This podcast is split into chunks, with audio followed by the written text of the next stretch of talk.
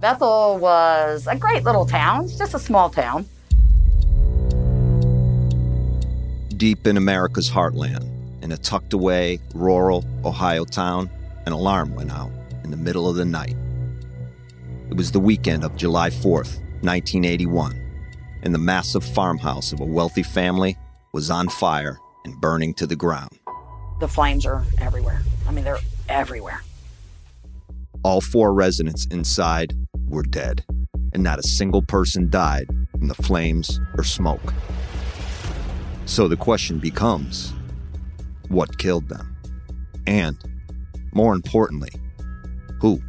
For something like this to happen in a town where everybody leaves their doors, you know, unlocked, uh, where everybody kind of knows each other, people are still, they still talk about it.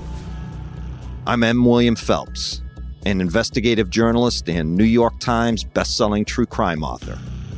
This season, I'm not chasing a missing persons flyer. I'm chasing a wanted poster. Numerous homicides I've investigated, I've probably spoken to three psychopaths, and he's one of them. You'll hear conversations with those closest to the victims. My brother says, Carol, something's up. There is too much blood. Interviews with investigators and suspects. You just can't be sloppy like he was. He was a likable guy, too. I don't know why he just couldn't behave himself. And decades old audio from unearthed law enforcement tapes no one has ever heard. That's the only thing she ever hollered at you about? Mm-hmm. Well, she said if I told her where that money was, that she was going to film me.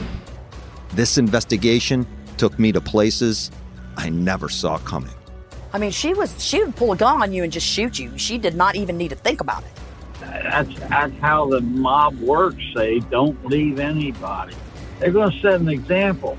You owe us money. You're done. Listen to Paper Ghosts on the iHeartRadio app, Apple Podcasts, or wherever you get your podcasts.